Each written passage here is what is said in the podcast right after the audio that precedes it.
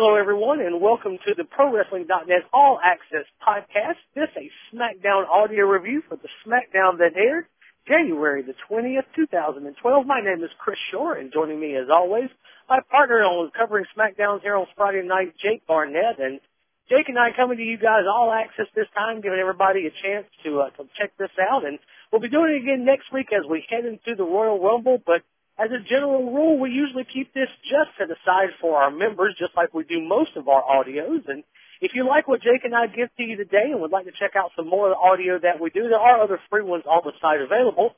But once you're ready to, to pull the trigger and, and become a .NET member and have access to all the audios, all you need to do is head on over to ProWrestling.net, click on the right-hand side of the page, and click on the .NET member sign-up page, and that'll get you started five fifty a month if you take the annual option, seven fifty if you just take it thirty days at a time.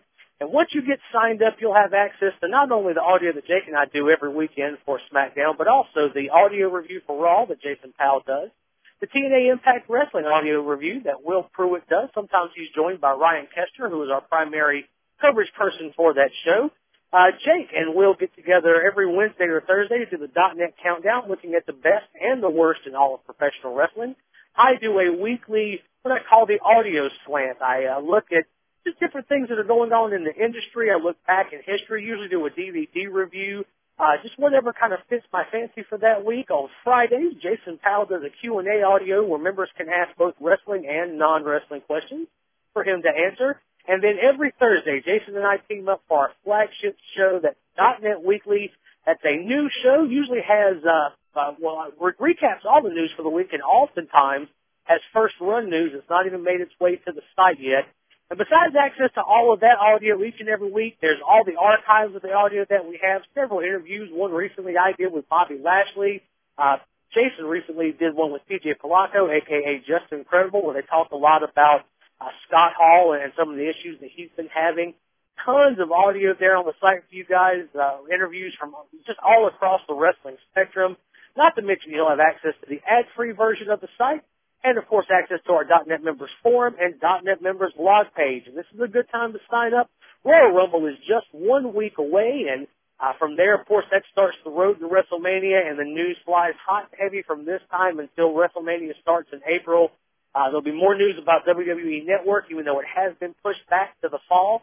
Uh, so just a lot of things to check out. Definitely a good time to sign up if you've ever thought about doing it now is the time to definitely check it out as we start down the path to the Royal Rumble. And Jacob, we're going to bring you in at this point. This is again, we got one week left. Uh, next week's shows, both Raw and SmackDown, are the go-home shows for the Royal Rumble. And we can always tell when WWE starts to get to the, even if you didn't know when WrestleMania was, just by watching you could tell because suddenly uh, we start to see storylines taken a little more seriously. We start to see certain things beginning to coalesce for what we think is going to happen down the road uh, in for WrestleMania. And the shows, just as a general rule, get better. I thought Raw this week was better, and I thought SmackDown this week was a good show. It wasn't as good necessarily as last week, but I thought that overall it was a pretty good show. What did you think of this week's show?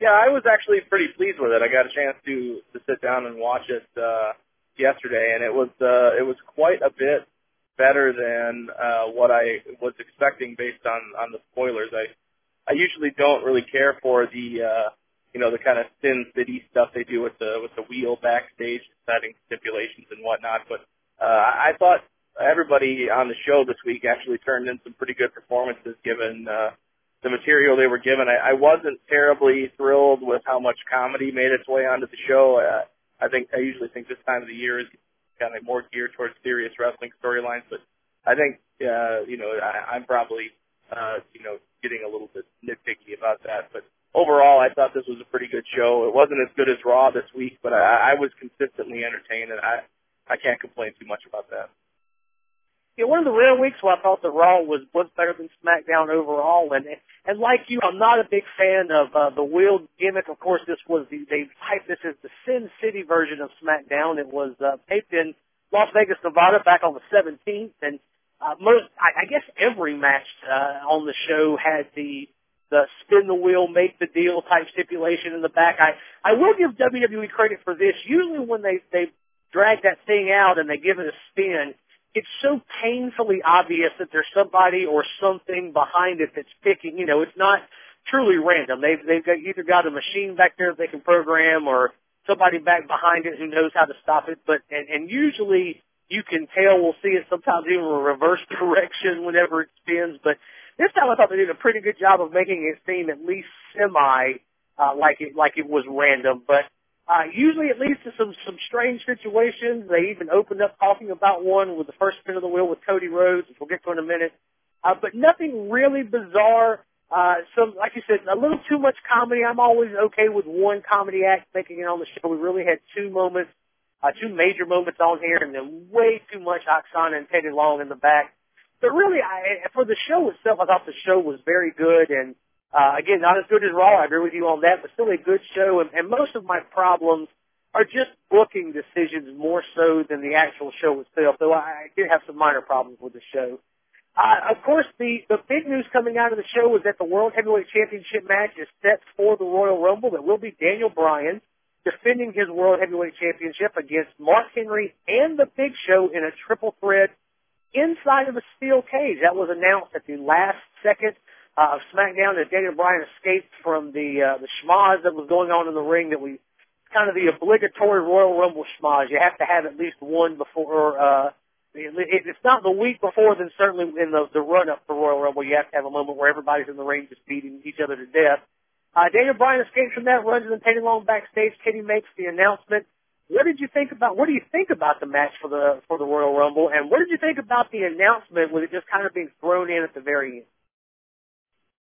Yeah, I thought that was kind of strange just to have it kind of be flatly kind of thrown out there right at the end of the show. But uh, I, I'm actually kind of excited for the match. I mean, I, I've liked the chemistry between Daniel Bryan and the Big Show, uh, and you know the, the the stuff they did with AJ with the with the past couple of weeks. And I'm also you know a big fan of Mark Henry. So if there's a you know if there's a match on SmackDown that you know that would get me to order a pay per view aside from the Royal Rumble match, this would be it. I I uh, I'm optimistic about what they can do just because they've all been been so good and they seem to work so good together. Uh, and Bryan really is try- starting to come into his own. I, I've I've been more impressed with him, uh, you know, the more I've seen him lately, and I I'm starting to uh, you know understand what uh, you know what they see in this heel character in him, and you know he, he's just getting a lot better. Uh, I don't think we would have seen this type of uh, this type of, you know, I don't necessarily want to call it acting, but I guess that's what it is. But uh, I don't think we would have seen this out of him, you know, 18 months or two years ago when he was making his uh, his debut on WWE. Yeah, that, that's probably a fair uh, assumption as well. That you know he's had to grow into this role, and I think he's growing into it nicely. I will say they've been doing this this match, this triple threat match, uh, sometimes in the cage, sometimes not, but they have been working this match on the house show scene. Uh, obviously, Daniel Bryan has retained the championship. I won't give away any spoilers on on how he's been able to, if he's winning, if it's you know some sort of a weird finish or whatever. But they've certainly been working hard on this uh, through the house show circuit. I think they've probably got a good match set up. I talked to someone the other day who I saw this match and said, "Hey, if they if they have that same match as uh, the Royal Rumble, it'll be a lot of fun." And uh, we see that a lot. You know, with, with guys working together on the house show, building up, you know, getting their match ready for the big stage. Uh, so it should be a good match, and I agree. All three guys are working really well together. Mark Henry continues to be just the best thing on SmackDown. I, I it, it just, you know, I, I keep waiting for him to, to fumble. I keep waiting for him to fall, and he doesn't. I, I thought he was fantastic this week in the promo he cut backstage with Teddy Long. I mean, just the perfect intensity from that guy. Uh, he's he's no nonsense heel. You know, he he, he trashed Teddy Long. We'll, we'll talk about more when we get there, but you know, he trashed Teddy Long from putting AJ in danger. Then said, you know, now he's putting Daniel Bryan in danger. I, he just he just continues to be impressive. Big Show not on the show this week on, on purpose. Uh, they told a story with that. Daniel Bryan just getting better on the mic uh, each and every week. So yeah, the, the top of the card on SmackDown right now is a real joy to watch. I will ask you this question early about the Rumble, and we'll you know we'll talk more about the Rumble next week as we head into it for sure. But right now, looking at what we've got going on, you've got Dolph Ziggler against uh, CM Punk for the WWE Championship at the Rumble. You've got this triple threat match uh, for the SmackDown Championship at, or the World Heavyweight Championship at the Royal Rumble. You know, somebody's going to win the Rumble and go after one of those titles. I won't ask you who you think's going to win the Rumble this week, But I will ask you which title do you think will ultimately be on the line at WrestleMania because of the Rumble winner? Will it be the Raw WWE Championship or the SmackDown World Heavyweight Championship? Uh, I think it's going to be the WWE Championship on Raw. I, I think they have uh, a pretty good momentum going with storylines. Uh, you know, on the on the WWE Championship side, I think there's a lot of challengers that are kind of lining up to go after Punk, and I think one of them is going to probably end up taking the Rumble and going after him. All right. Well, we'll talk more about real predictions next week. I tend to agree with you as well that it's going to be the WWE Championship, and we'll talk about how all that lays out probably on next week's show. But this week's show, again, was recorded on the 17th in Las Vegas, Nevada. They called it Sin City SmackDown. We only had two matches hyped for this. Uh, Sheamus versus Wade Barrett, and of course Daniel Bryan versus Mark Henry for that World Heavyweight Championship. We opened with a video recapping what happened last week between Big Show and Daniel Bryan and AJ uh, and how that all played out. We got our regular opening video and your pyro. Daniel Bryan made his entrance as Michael Cole, Josh Matthews, and Booker T checked in on commentary. And Daniel Bryan cut a very similar promo to the one he, caught, he cut Monday Night on Raw. Uh, he said this episode was called Sin City not because they were in Vegas, but because that described what Big Show did to AJ the week before. Uh, he ran down their weights again, talked about AJ being 95 pounds and Big Show being 500 pounds the all that all all the show all the show was doing at the end of last week's show was uh, was acting. Accused, accused him of having crocodile tears. He said Show did it because he was bitter about having the shortest title reign in history. And he said because of that now his girlfriend's career might be over because she insisted on being with him at ringside. He said she did that because she loved him and he had great admiration for her as well and that's why he dedicated his match on Raw and his match that night uh, with Mark Henry to AJ. Uh, he continued to run down shows, said the show wasn't there tonight, and that was a good thing because he could not be held responsible for what he did. He said that Big Show should just do everyone a favor, protect everyone else, not to have his big oaf self uh, hurting someone else through an accident, and he should just go ahead and quit. Uh, and that's how he left it uh, with the ring. Uh, but just, but just, just screaming that Big Show should quit. They, they played his music and that was the end of his promo. I, I didn't like the finish of the promo, but last week we were, I don't want to say critical, but we were not as impressed with his solo performance on the mic last week as he was when he was working with Henry. And while I didn't like the finish of this promo, I thought this week he did just fine out there by himself. He, he didn't need a foil, even if it did end kind of sloppy. Do, do you agree? Yeah, I thought he carried the segment pretty well. He, showed some uh, confidence on the microphone that you know he's starting to pick up now, and you, can see he's you know he's kind of starting to adapt his own you know uh, vocal style and, and and his own pacing on the microphone, which is something that I think he lacked uh, before. You know, he he seemed to to struggle at times to, to come with come up with words, and I I don't know if he's uh, and, you know promos are more written for him now uh, whereas you know maybe he was uh, he was being you know ad libbing more before, but it definitely seems like he's not searching for words as much as he used to be, and that's always a good thing. It it didn't you know I think you're right. It, it didn't end you know on a you know on a punch like you would expect. It just was kind of over, and then he stared at the crowd a bit. But overall, this was a much better promo segment than last week, and and I think he's doing a very good job of getting under the skin of of female fans. You know, I think on Raw, you know, he when he talked about AJ, he and he mentioned the fact that you know she loved him, and he said he appreciated that, and and now he's saying you know he, he kind of uh, reiterated that tonight and said he had a great admiration for her. So I, I think he's you know he's doing his best to uh, to get under people's skin just by you know being as insincere as possible when talking about this woman who who uh, who loves him, who he obviously you know doesn't really have the same type of feelings for. Or at least that's the impression he's giving off. So I, I thought you know he did a good job of conveying emotion, and he did a decent job uh, of getting people to hate him. And, and I think that's you know when you're when you're talking about a, a new heel, uh, you know I think that's a, you know pretty good accomplishment. Yeah, no, I absolutely agree. He, um, like I said, he, he's getting more comfortable on the mic, and we're starting to see that he's developing his own style. And yeah, I, I like what he's doing with with the AJ stuff. It's it's it's just ambiguous enough, you know. I, he's he's he's doing what I call a logical heel. You know, everything he's saying could be potentially true. We know, in you know, intrinsically, we know that it's not true. We know that Big Show didn't kill AJ because he was bitter. He just, you know, he didn't see her. That's you know, but it the things he he's saying is very true. It's very much so like what kind of what I'd hoped to see from R-Truth based on the vignettes he had when he came in. I wanted him to come in as a heel and would be the, the the heel that would just tell the baby faces the truth they didn't want to hear. Kind of the same angle we're getting here from Bryan. He's you know he's, he's ambiguous about his feelings towards AJ. He appreciates her love and you know he has great admiration and strong feelings for her as well, but he won't say that he loves her and I, I really like what he's doing right now. So yeah, continue good stuff from him and much like Cody Rhodes, who had to go through that transition period and who I think now might be one of the best mic workers that WWE has, uh, hopefully Daniel Bryan can uh, continue to improve and adjust to that. I think that was the only thing that was ever holding him back from being a well-rounded star. We know what he can do in the ring. It was just his, his mic skills, and uh, we've seen great strides from that guy over the past few weeks. They cut backstage to Teddy Long and Aksana, who were standing in front of the wheel.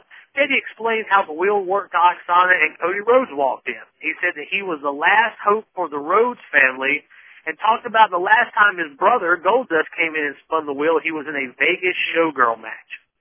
So Cody got a chance to spin the wheel. It landed on player's choice. Teddy said Cody could pick any opponent he wanted. Cody said, I pick him and he pointed. Uh, the guy, it appeared that he was pointing at, turned around, and it was Ezekiel Jackson. Cody got right in his face and said, no, not you, him. He pointed again. The camera focused on Santino, who put his hand up, acted like he was blocking the his, the person's view, and pointed down and to his left.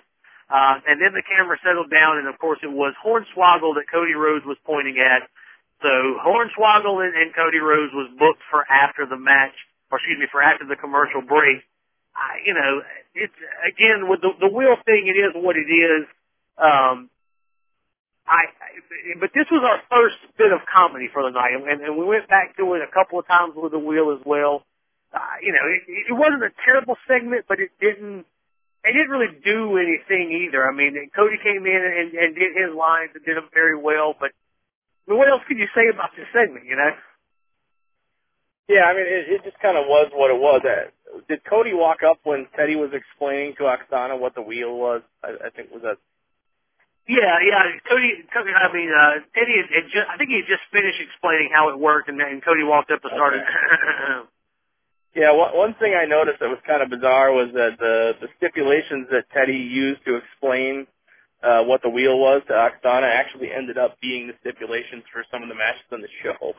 So I don't know if that was an intentional giveaway or if that was just Teddy being Teddy, but that was uh, that was kind of interesting. With the segment itself, uh, you know, I thought Rhodes did fine. You know, it's just everybody backstage doing their little character bits and.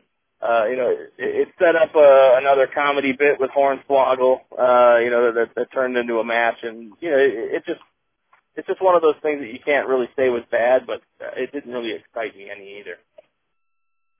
Yeah, I mean, you know, it's consider some of the ignorant stuff we've seen with um, with with the wheel. It, it, there's certainly worse things that could have happened. After the commercial, we did get a shot of the Vegas Strip, and then Cody Rhodes had made his entrance, or he made his entrance, followed by Hornswoggle.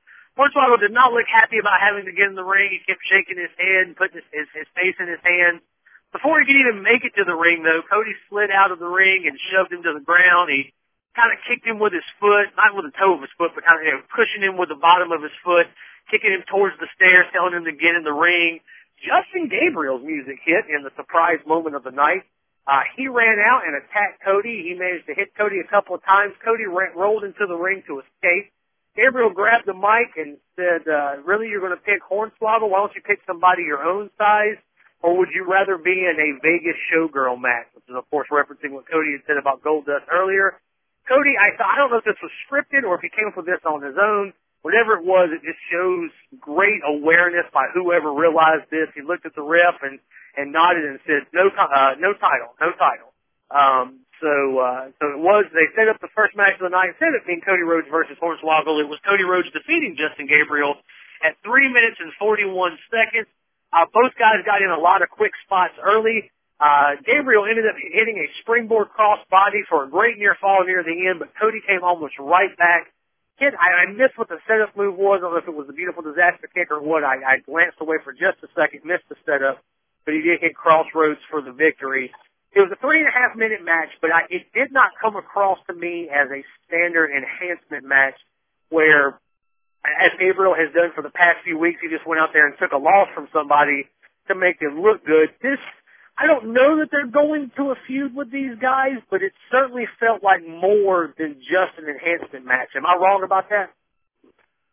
Yeah, no, I, I you know I got the impression based on you know how much offense Gabriel got in and how the announcers actually made an effort to uh, you know to put put over how you know athletic he is and and you know how courageous he was for coming to the defense of Hornswoggle that they're actually going to try to give this guy a push and you know I, we've all, we've both been high on Gabriel at different times for for different reasons most of them you know, surrounding his ring work. So if they can give the give the guy a character and he can prove that he can go out there and talk, I, you know, I think he's got a lot of promise, and and that's what's missing here. So maybe they're trying to give him another opportunity to prove that he can do that.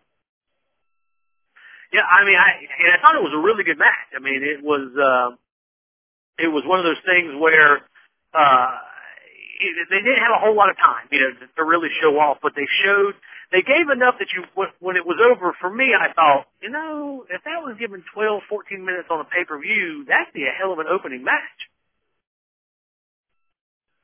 Yeah, I agree. I, think uh, you know if they gave them some time, even on the the Royal Rumble pay per view or something, you know, since all the competitors are eligible to uh, to go in there and, and take on uh, the Royal Rumble match, even after they have another match on the card, I, I think that could be fun. You know, it could be a good Intercontinental title match and I like the fact that they're actually putting, you know, some focus on the fact that Cody is the first credible Intercontinental Champion at some time, and he can actually give people in the mid card a little bit of a boost just by making them look credible in the ring. So I, I think it would be a win-win to give, you know, to give a longer, uh, you know, more substantial Intercontinental title match on a major pay-per-view because I think the title deserves that much credit. I, I you get no argument from me there. We got backstage where Mark Henry was with Teddy Long at the wheel. Henry said this was Teddy's stupidest idea ever, and Teddy asked him what he meant. Uh, he said that Teddy had put AJ in harm's way last week by having him out there uh, in the match, and that this week Teddy was putting Daniel Bryan in danger. Uh, Teddy told him to spin, Teddy said, "Are you going to spin the wheel?" And Henry yelled, "No, you spin it. It's your stupid idea." So Teddy spun the wheel and it landed on lumberjack match. Henry said that was fine with him, and that the egotistical little pipsqueak champion was going to be inducted into the Hall of Pain uh, again, uh, just one of those. Just he he just continues to be good every single time we see Mark Henry out there. Yeah, no doubt. I mean, you know, Mark Henry is as good as it gets right now, and uh, I don't think uh, there's any argument in, uh, from that perspective. He's, you know, he's just so confident. He knows exactly what you know he wants to say and he wants to do, and he's, you know, he, he so you know, it, it's difficult for me to come up with more adverbs and adjectives to talk about him, you know, because we, we've already gushed about him so much. But he's he's definitely, you know, the best character on SmackDown and, and quite possibly the best heel that we've seen in WWE, you know, for at least, I mean, a year now. I mean, he's the most legitimate heel we've seen, you know, no nonsense heel, a guy that isn't a, you know, complete chicken shit that we've seen in, in WWE for a long time, and I, I appreciate that a lot. Yep, he continues to impress each and every week. After commercial, we had a video that replayed the tag title win by Epico and Primo at the house show. Um, then they came out to their ring and uh, with Rosa, and she they they drew decent heat, but you could tell that the guys, I mean the the guys did not want to boo Rosa. Certainly, whenever she got in the ring and started doing her dance bit, they uh, they did not want to boo her.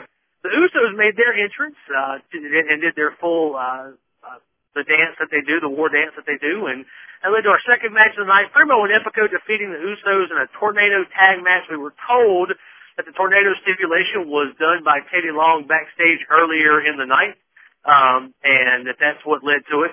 Uh, so they, um, and of course, the the thing that was very frustrating is there was a commercial about this right before the match in which they showed this new toy by WWE called the Tornado Takedown, which allows you to have uh, it, it's a it's a tag team gimmick thing, uh, ring where you can put guys in there and spin them around and make them clothesline people and everything else.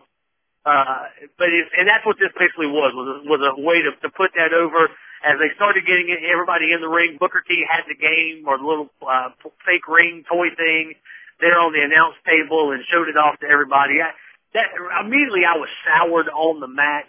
Um, it was two minute thirty second match. I mean, I don't, it wasn't a whole lot to see. The Usos got in a couple of neat uh, simultaneous moments, hitting simultaneous splashes in the corners. and then doing not really stink faces like their dad, but but kind of the stink face without the rub, just slamming in butt first into the the corner. Um, one of the Usos fell to the floor with Primo. Rosa got up in his face and started screaming at him, which allowed Primo to hit uh, to drive him back into uh, the ring apron, uh, hurting that Uso. Meanwhile, the other Uso hit his big splash on Epico in the ring, but that allowed Primo to sneak in, throw him off, and then hit the backstabber for the victory uh, letting Rosa dance again for the fans. I mean, it, it was a two and a half minute match. It's hard to be, you know, to, to say anything bad about it, but on the same hand, it's hard to say anything good about it because there's very little action or very little action that you could do in two and a half minutes. But it was fine for what it was. It just aggravated me personally that it was nothing but a glorified commercial for that new action set. Yeah, that was kind of a bummer. I mean, it was, it's sad when they have to use matches for completely to promote, you know, things other than what's on the show. But it uh it wasn't a terribly wrestled match. And I you know, I enjoy the uh the you know, the tag team division when when it's good, but this definitely wasn't uh one of its finer moments and it continues to be definitely far and away the least uh compelling title scene in, in WWE. I hope they uh dedicate more time and energy to it, but it just doesn't seem to ever fall on their radar. And that's that's really too bad.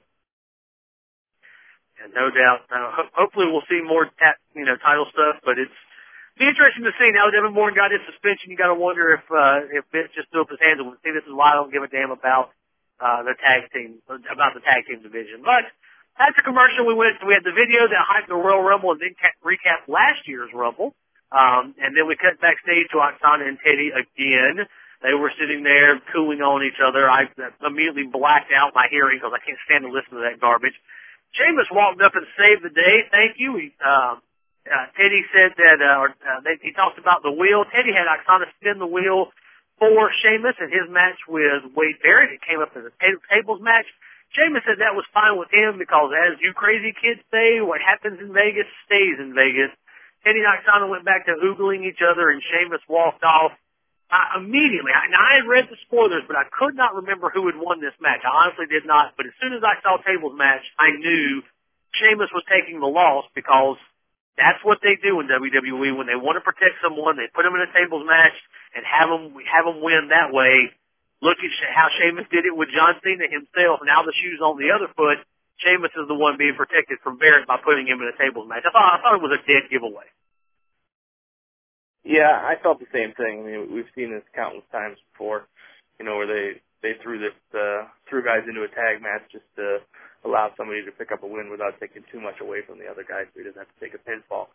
And you know, it's, it's just kind of lazy booking, I guess you could call it, just because it's it, it kind of we've seen this before, and it just kind of sets it up right away that lets you know that well, you know, it's a tables match, so all you have to do to win is is put somebody through a table, and it's not really a definitive win. It's just kind of, uh, you know, it's in the middle of a feud to kind of continue uh, on to the next phase. And I, I thought the uh, the way it was set up was uh, would definitely give way to that. Because Sheamus uh, immediately looked responded when he found out it was a table match. So I don't know. It, it was uh, it was it, it's all right, I guess. In in the end, it worked out. But I, I'm still not a fan of the of the way that they uh, you know they refuse to put people over in any meaningful way by by using stipulations. It's just kind of, uh, you know, a recurring theme, and it, it takes away from the show overall. I think. Yeah, uh, it's you're right. It, it, it's something. I mean, Sheamus has been in a holding pattern. If he lost the match just straight up, it wouldn't end up being the end of the world. And not only do they do a tables match, but it ends up being you know a gimmick ending on top of a of a, of a tables match. So. Uh, but we'll, you we'll talk about that when we get there. I did think it was a dead giveaway. Anybody that's been watching WWE for longer than a couple of years probably figured out immediately we cut to the ring where the only living Funkasaurus in captivity was introduced. Brodus Clay and his girls came to the ring. Uh, it was announced that he would be in a dance-off, so we knew immediately we were in for some sort of comedy. After commercial, Vickie Guerrero was making her way to the ring. She slid in and said that she was Brodus's uh, competition in the dance-off that night. Uh, she said that she was going to win, and then she started talking. Like I think she was trying to rhyme maybe, and she even said, you know, that's for shizzle. She called for her music, and she started doing it. As somebody pointed out to me on Twitter the next day, it was kind of a a spoof. If you're a Seinfeld fan, if you remember the the dance Elaine did on Seinfeld, where she would kind of kick her her feet out to one side and, and move her arms. I think can't remember exactly what the joke was. How she it was she ended up watching some sort of nature show or something and thought that was a legitimate dance, but it was basically that sort of thing, but much more awkward. Uh, as soon as it was as it was over, she said, "That's how you do it." I was already kind of giggling at this point, and then Brodus's music starts. Both of his girls got a chance to do uh, you know, I mean, they're they're both very athletic and, and were able to move their bodies in, in very pleasing ways, surely. But then then the funny stuff kicked in. Brodus did the whole um, hook and catch thing where he dragged himself closer to Vickie. Then he it looked like he said touch it and pointed to his ass and started jiggling as he took off his coat uh, and and threw it on the ground. And that was the end of the dance off. Brodus Clay was declared the winner as picked by the the WWE audience, I was in stitches at this point. I mean, I really was. The, the his his wiggling in front of Vickie Guerrero, the look on his face, the look on her face, everything about it was just done perfectly. I, I was crying. And then, if I, as if it couldn't get any better, Vickie starts pitching a fit, screams that you know, hit my music, let me do it again. She starts doing the the, the herky jerky dance again. Only lasts for a second when William Regal's music hits. Regal comes to the ring and says, as an English gentleman, he cannot watch this woman embarrass herself. He said, please do not boo this. Did he, did he call her a busty winch? Is that what he called her? yeah, I think he did. Yeah. It, it was, it was, I think it was, it was, That was buxom, buxom Witch. Please do not boo this buxom Witch. Uh, which her credit, I thought Vickie looks very good uh, on the show. She has certainly done a lot of work and, and her body is, has responded well to the effort she has put in um, he said, you know, we can't let her watch anymore. Asked her to leave. She started to leave. Brodus grabbed the mic and said, wait a minute, let's see what you've got, or are you a funky chicken? Uh, Regal just stared at him for a moment like he was going to, to hit him and then said, hit my music. Regal started to dance and, uh, it was, it was better than Vickie's, but still a comedy dance. And then out of nowhere, Brodus hits that big flying crossbody. Uh, I think Cole said he's calling it, uh, uh, get the funk out or or uh, get something out. It's obviously a, a play on the F word there that they're trying to do. Uh, as soon as Brodus said it, he jumped up, threw his hands over his mouth, and did the my bad. And then he and the girls danced. They even helped Regal to his feet at one point, had him hanging on the ropes, and, and were dancing in the ring. I, uh, you know, look, I, I've come 180 degrees on this. I, I still, I, all my, all the things I say that are wrong with the act, I still say are wrong with the act for Brodus Clay. He would have been better as a monster heel. Uh, this is not going to draw money. This is not going to be a main event act. But once you put all that aside and go, okay, well, we're not going to be, we're not going to get those things, so we have to accept what they give us. He is putting his complete soul into this, and he continues to sell me on it every week. And I, and as much as I hate to say it, I love this. I was cracking up at the end.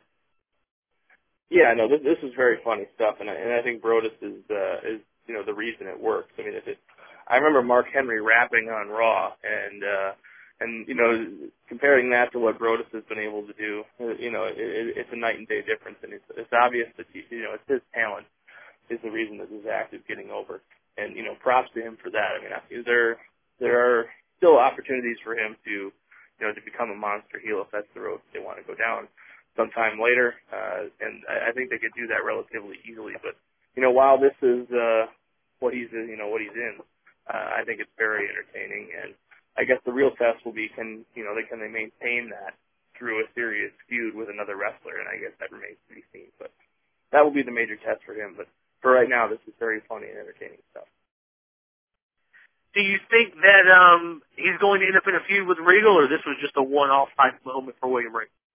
Uh, I, I would assume it was it would be a one-off uh, type moment for Regal. I I don't think he's been you know more than the uh, than the NXT announcer for for quite some time now. But I mean, anything's possible. I, I don't think he's really indicated anything uh, on Twitter or anything uh, through news sites that I've seen that he's going to make any kind of full time in ring comeback. But it would be it would be fun to see him get some attention because I think he's one of the one of the better veteran workers that they have. Yeah, I, I think he's a guy that could do a lot of neat stuff with Clay and, and allow Clay to uh, to really express himself. But if it's not him, then it's going to have to be somebody soon. Uh, as funny as it was, this is going to get old. With you know, not too much longer. He's not going to be able to ride the initial high of this much, much longer at this point. Uh, he's going to have to get in the ring and really have a feud with someone and see what comes out of it. I mean, we that was the concern with Zack Ryder so far. He's doing okay, other than the fact he's been saddled with a crappy story by being seen as a little buddy. but you know, leading up to that, he did okay, uh, getting over and winning that U.S. title. So I, we'll see what Clay can do. I mean, I think the guy is a fantastic talent. I think you make it, you know, the, the, the perfect point, which is it's getting over because of him. I think that's a testament to his talent. Um, and it's I'm interested to see what happens next.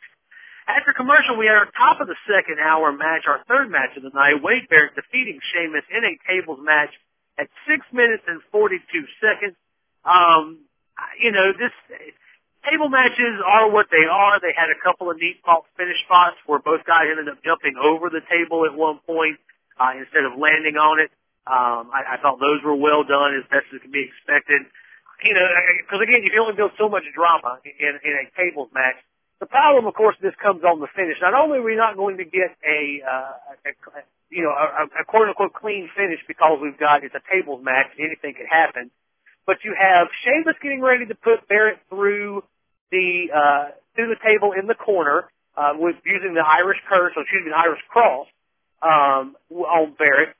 Jinder Mahal runs out, run, jumps up on the apron. Sheamus runs over, knocks him down, turns around into a kick by Barrett who after he kicks him stands there, looks at him for about two seconds, and then grabs him and tosses him into the table in the corner for the win. So not only did we not get, like I said, a, a real finish with a pinfall or a submission, something that really counts, they had to gimmick the gimmick and, and, and have Mahal run out.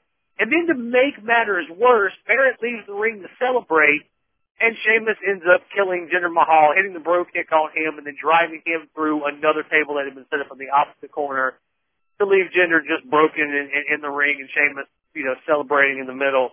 I really, I mean, the match was fine. I mean, I, tables matches are what they are, and I thought it was fine for a tables match.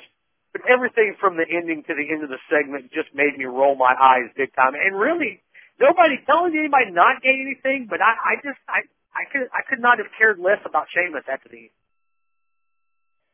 yeah, I, I really didn't understand the Mahal interference. I mean, could the guy be any more meaningless right now from a storyline standpoint? I mean, he's really not. Uh, you know, hasn't picked up any major victories in forever. And, uh, you know, Sheamus just got done beating the crap out of him the previous week. So I don't really understand the need to have him interfere here, especially if if the goal was to get over Barrett, who, you know, really didn't pick up enough out of this to be, you know, to, to gain anything significant. And and Sheamus ends up, uh, you know, getting his heat back by kicking the crap out of Mahal after the match. So they managed to protect Sheamus, I guess, if that was the goal. But I don't know why you'd even make the match if that was the if that was the reason to throw him out there. It was it was just a very nonsensical way to finish the match, and I think it uh, it ruined whatever they were trying to do for Barrett in the process. Yeah, I, I, I, I God, it's, it's just so frustrating. You, you they have an opportunity to do something here with both guys, and and you know you you could have you, you protected Sheamus as much as you can by doing the the, the tables match, and and then you just throw in the Jinder Mahal interference, and that guy, like you said, could not be any more meaningless at this point.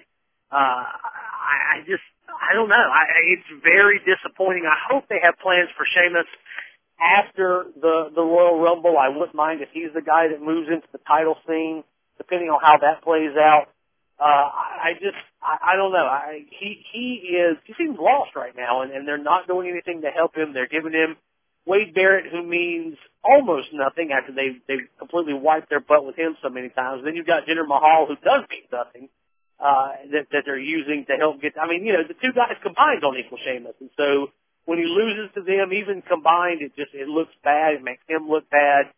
I, it, it's very frustrating to see what they're doing with Sheamus right now. Um, do you think he's got a chance of winning the Rumble? I mean, not necessarily that he's, he's one of your favorites, but uh, I mean, do you think it, it's a logical choice that he might be a guy that can win the Rumble? Yeah, you know, I, I think he'll probably be one of the final entrants. I would assume. I mean, he's uh, he's definitely one of the more credible, you know, talents that they have on their roster. From a, you know, a guy who picks up a lot of wins and, and looks relatively strong in every outing. So I would think he probably gets a, a, quite a bit of time in the Rumble and is, is at least down to the you know down to the last couple of guys in the ring. I don't expect him to win, but I would expect him to be a, at least in in that group that's contending for the win at the end. Makes sense. After commercial, Ted DiBiase made his entrance, followed by Hunico and Camacho on the lowrider bicycle. They put a video up on the big screen of Teddy Long backstage, and he spun the wheel and it landed on flag match said that the uh, said that the guy had to capture his own flag to be able to win.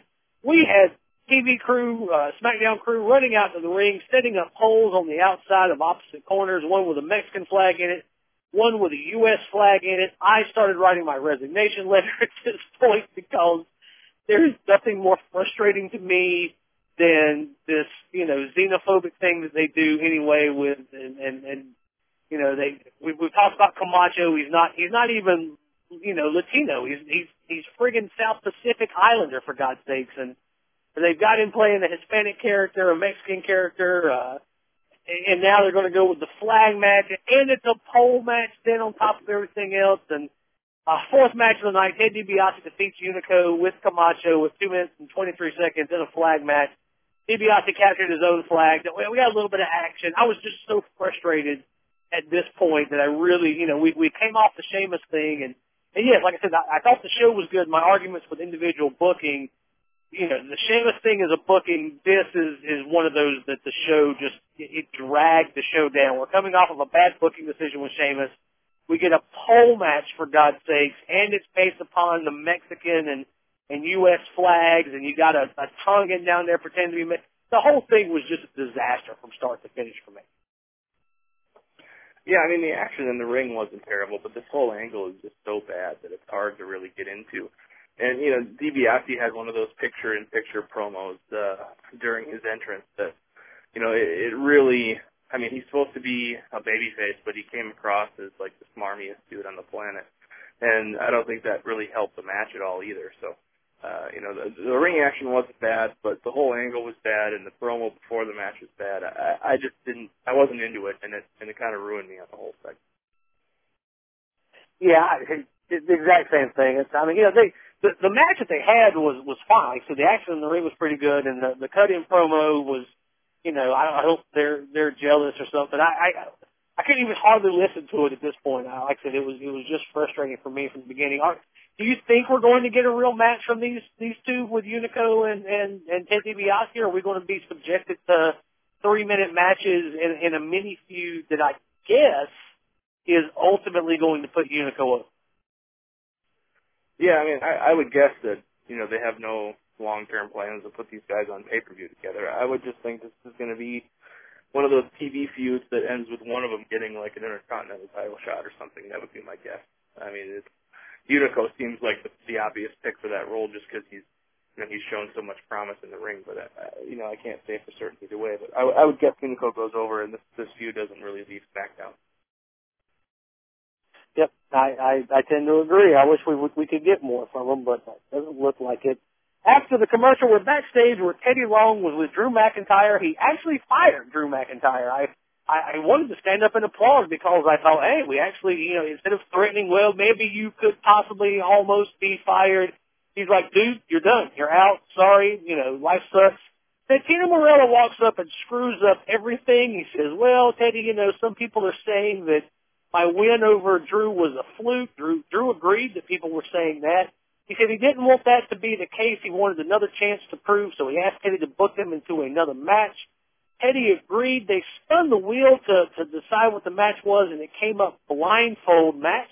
Uh, Drew McIntyre went off to get ready. Teddy sent uh, Santino out. Santino closed his eyes and walked off camera, and then we got a very, very, very bad fake audio crash of stuff, you know, supposedly crashing down that I guess Santino had walked into. Teddy Long's reaction was almost non-existent, especially for the the major, you know, sound clip that they cut in. I, God, it just, it really made me want to just to, to, to kill somebody. That that was frustrating. Then we got Mark Henry getting ready backstage, but the you know, I, as I talked about earlier, I'm cool with one comedy bit, and maybe this was funny if it's the first comedy bit on the show, but it's not. We've already had Brodus Clay in that whole act, and uh, you know, we've already had enough Aksana and Teddy at this point. This just seemed to be piling on. Yeah, I mean, you know, Santino is a decent comedy act, but you know, they already have a better comedy act that was already on the show in Brodus Clay, so I mean, it's uh, you know, comedy acts tend to have a short shelf life, and they and they can't they don't run for very long without you know kind of running out of steam.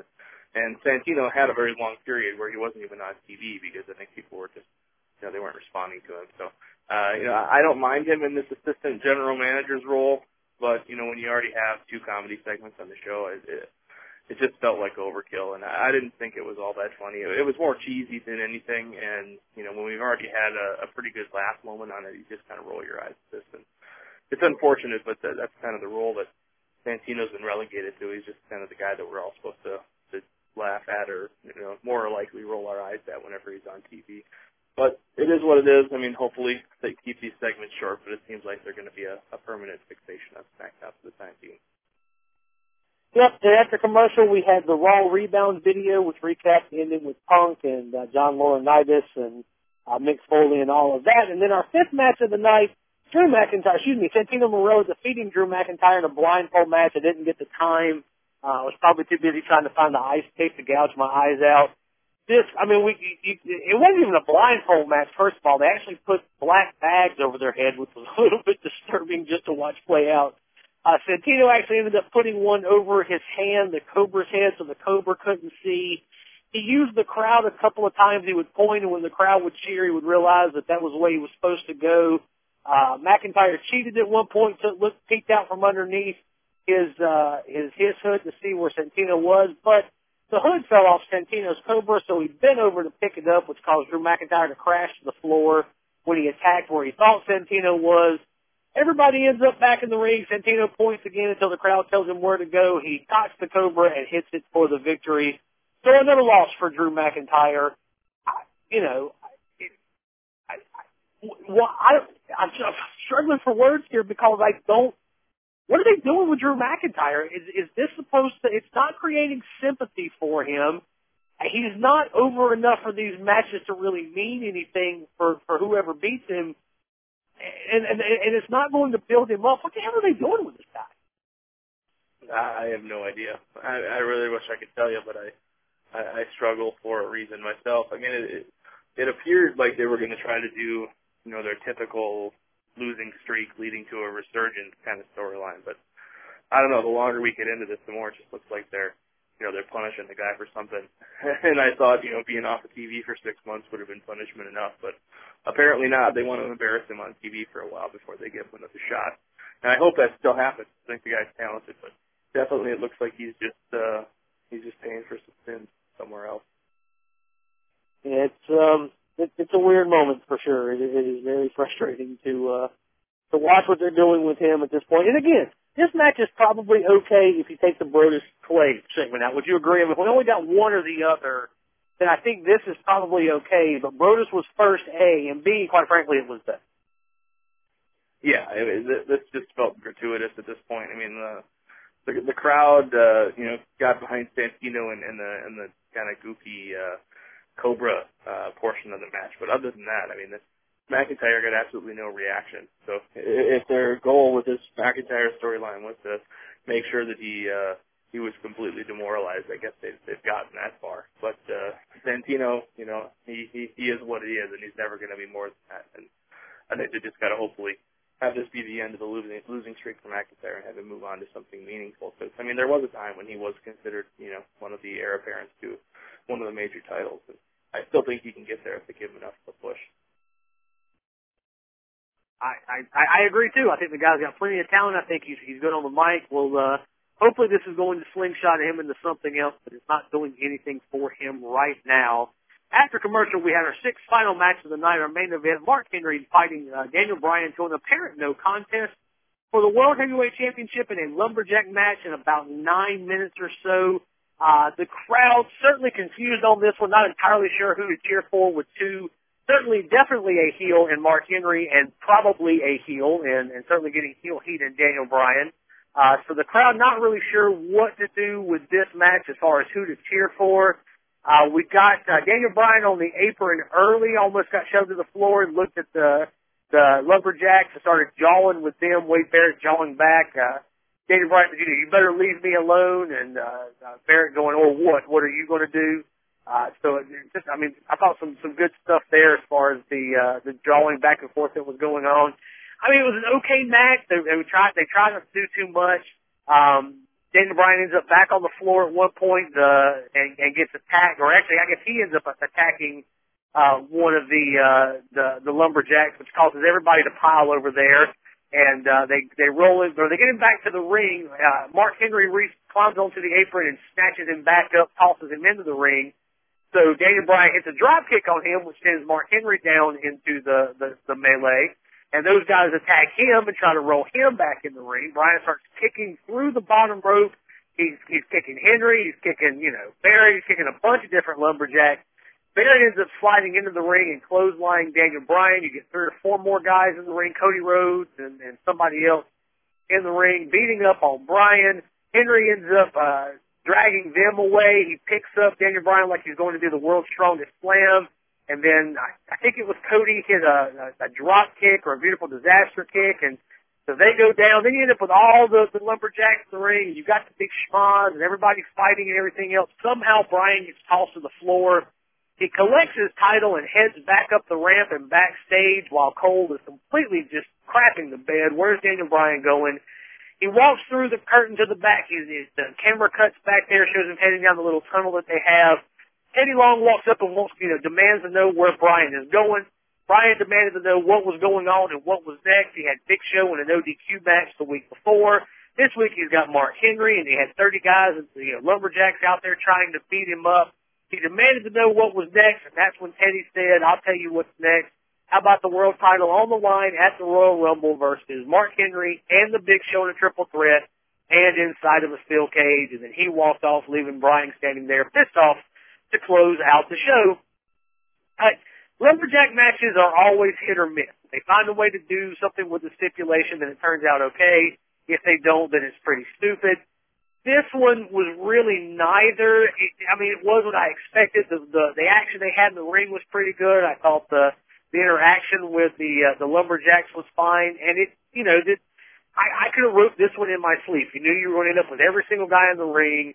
A, that generally happens in lumberjack matches anyway, and B, it always happens just before the Rumble. So, kind of a giveaway match here, but, you know, what they did with it I thought was fine. Yeah, I mean, that's really all you can say. I mean, it was fine for what it was. It wasn't very spectacular or anything, but I don't know what, you know, we could have expected with, you know, Henry and, uh, and Bryan in the ring, you know, not able to really escape the ring to do anything outside, which, you know, which is where, we generally see you know the little guy get some offense in in some of these matches. You know they they try to you know work something in with the with the steps of the announce table that gives the the little guy in his, his opening in these matches, and that was present. So it was mostly just Henry throwing around Bryan and, and Bryan getting the occasional kick in every once in a while, and then they'd work in a spot with the with the lumberjacks and you know, and then it turned into the schmaz. So I mean, it, it was what it was. It was, you know, it was pretty predictable. You know, kind of a paint by numbers lumberjack match, especially when you got one 400 pounder and one 200 pounder in the ring together. So, you know, I, I can't really complain about it. I, I like both the characters, and, and I thought the match was fine. It, it, it was it was what I expected basically. And uh, you know, we already spoke a little bit about the the match being made after the the melee took place, and that, you know that that was okay too. It, it was kind of a weird placement being after the main event, but I thought it worked for what it was. I like I said, it's um, it's it was what it was, and it worked for what it was, and it wasn't, you know, it wasn't spectacular, but they're trying to do a couple of different things here. They're trying to set up for the the world title match at the Rumble. They're trying to, you know, get hype on the Rumble itself. I, you know, it's I, I I don't like when they do it just because it, it's so very paint by numbers and lazy. But I I understand that they're going to do it. It's, it's their formula. It's what they always do. Uh, it's, you know, it's kind of hard to to kill them too much for for doing what you know. I mean, it's, it's what they always do. It's, it's no real surprise. I'm like I said, I'm sitting here watching this whole thing play out. I'm like, oh, this is going to happen here. This is going to happen here. This is going to happen here. Who needs to spoil it? I can watch the first 15 minutes of the show and know how this is going to turn out from the rest of the way. But uh, so not a spectacular finish, and certainly as we talked about, not a great way to announce the world title match. Uh, but a, but what should be a very good title match and, and, and an expected way to hype the Rumble. So, uh, again, we both agree a, a pretty good SmackDown, not as good as Raw this week, not as good as last week's SmackDown, uh, but not a terrible show either. And, uh, you know, I think we've got something to look forward to next week. I think they might have something good for us on the go home show. That, that's a risk. SmackDown is often a myth on go home shows, but I, I don't know. I have a feeling that we're going to get something good next week. Just a gut feeling, certainly in the the heavyweight title uh, storyline. I think I think it's, it's you know Big Show needs to come back, and I think they'll have him come back. I, I don't know. I just feel like we've got something good heading there. Am I, am I? You think I'm way off base there? You think we might have something that that continues to make at least that feud even more special?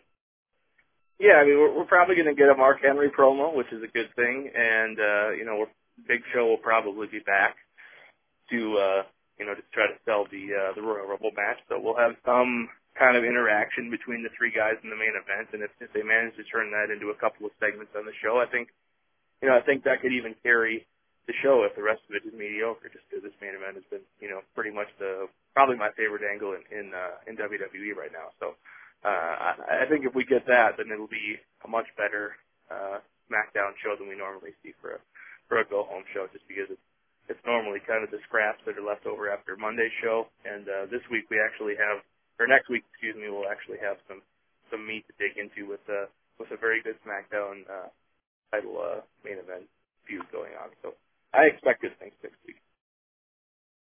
And we will be back next week, of course, to talk about that SmackDown and to prepare you guys for the Royal Rumble. But that is everything we have this week for the SmackDown that aired on January 20th, 2012, Sin City SmackDown from Las Vegas.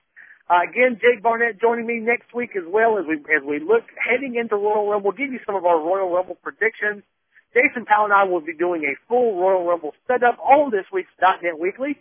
If you'd like to hear that, and of course have access to all the audio each and every week, all the old audio, all the new interviews as they come in, access to the ad-free version of the site, the .NET Members Forum and the .NET Members blog page, head on over to ProWrestling.net, click on the right-hand side for the .NET Members sign-up page.